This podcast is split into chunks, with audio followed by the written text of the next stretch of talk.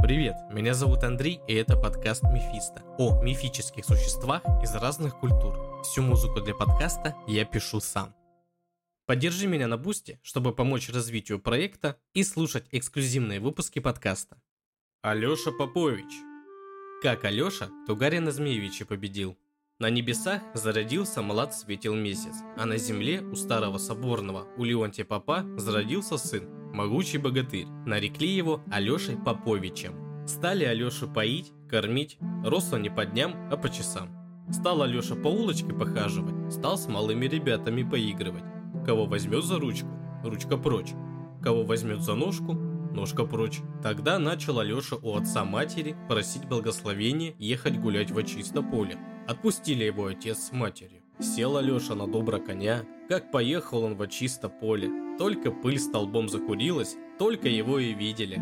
Приехал добрый молодец в Киев, как князю ко Владимиру. Пришел в белокаменные палаты, крест кладет по писанам, поклоняется по ученому на все четыре стороны. Посадил князь его за дубовый стол, начал Алеша есть пряники печатные, запивать винами заморскими, а потом пошел на кирпичную печь отдохнуть. На ту пору наехал Тугарин Змеевич, неодолимый богатырь, Всю рать разогнал, в палаты княжеские вломился, сам сел за дубовый стол, сам с княгиней обнимается, а над князем Владимиром ругается. Кладет ковригу за щеку, а другую за другую кладет. На язык кладет белого лебедя, пирогом пробихнул, да все и проглотил. Говорит тут Алеша Попович с кирпичной печи такие слова. Было у нашего батюшки у Леонтия коровище. Было обжорище, съедало целые коцы пивоварной сгущу. Выпивала полозера, да в одночасье разорвала обжорище надвое. Так бы и тебя, Тугарина, разорвало за столом. Разобиделся Тугарин Змеевич, кинул в Алешу булатным острым ножичком, да промахнулся. Схватил Алеша ножичек и усмехается. Спасибо тебе, Тугарин Змеевич, что подал мне булатный ножичек. Распорю я тебе груди белые, застелю тебе очи ясные. Давай-ка выйдем в чистополе, чтобы не обогреть нам кровью палат белокаменных. Вывел Алеша добро коня, поехал во чисто поле. А Тугарин Змеевич летает на крыльях по поднебесью. Взмолился Алеша. Пресвятые силы небесные, нагоните тучу черную, дайте из тучи часто дождичка, смочила по Тугарина крылья бумажные.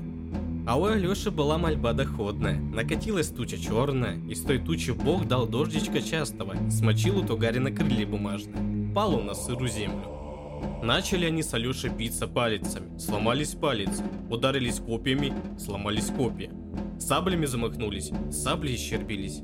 Шип Тугарин Алешу седла, как овсяный сноп, но вернулся Алеша под конское чрево и ударил с другой стороны Тугарина булатным ножичком под правую базу. Распорол его груди белые, да и дух вон. Алеша отрубил его буйную голову, повез в Киевград. Смотрит, с крыльца Владимир князь слезами плачет, криком кричит. Везет Тугарь Змеевич Алешину буйную голову, пропало наше царство христианское. А слуги в ответ. Не печалься, князь-батюшка, это Алеша Попович едет, везет он голову Тугарина, и не пропало наше царство христианское, а будет жить лучше прежнего. Алеша Попович – русский богатырь, третий и самый младший на заставе богатырской. Подобно Илье Муромцу и Добрыне Никитичу, он приезжает в Киев из северо-восточной Руси. Ростова Великого. Но хоть Алеша и послабее Ильи и Добрыни, а все же выпало ему на долю побороться с сыном Змея Горыныча, Тугарином Змеевичем, который знаменит тем, что летал на бумажных крыльях. Одолел его Алеша не столько силой, сколько хитростью. Этот герой вообще хитрован, лукавец и насмешник. Там, где другие богатыри открыто сражаются с врагом и порой бывают побеждены, Алеша непременно придумает какую-то увертку и одолеет, пусть и не всегда честно. Недаром в сказаниях иногда подчеркивается его хромота. Недаром присвоено ему это прозвище – Попович. Поповых сыновей народная молва всегда полагала особенно хитрыми, пронырливыми, а хромоног и сам бес лукавый. Не зря же Алеша и хвастлив, и кичлив, а шутки его порою коварные злы. Он способен соблазнить чужую жену, а не удается, так и оговорить ее, обмануть приятеля и нажиться на чужой беде, за что богатыри сурово судят его. И даже иногда побивают.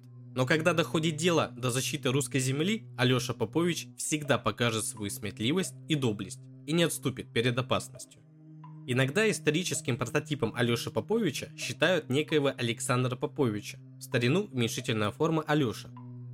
В равной степени принадлежала именам Александр и Алексей, который, согласно летописи, погиб в 1224 году в битве на реке Калки. Друзья, на сегодня все. Подписывайтесь на все доступные площадки для подкастов и на YouTube. Заходи на Boosty, если хочешь поддержать мой проект и помочь в развитии. Спасибо, что со мной. До новых встреч!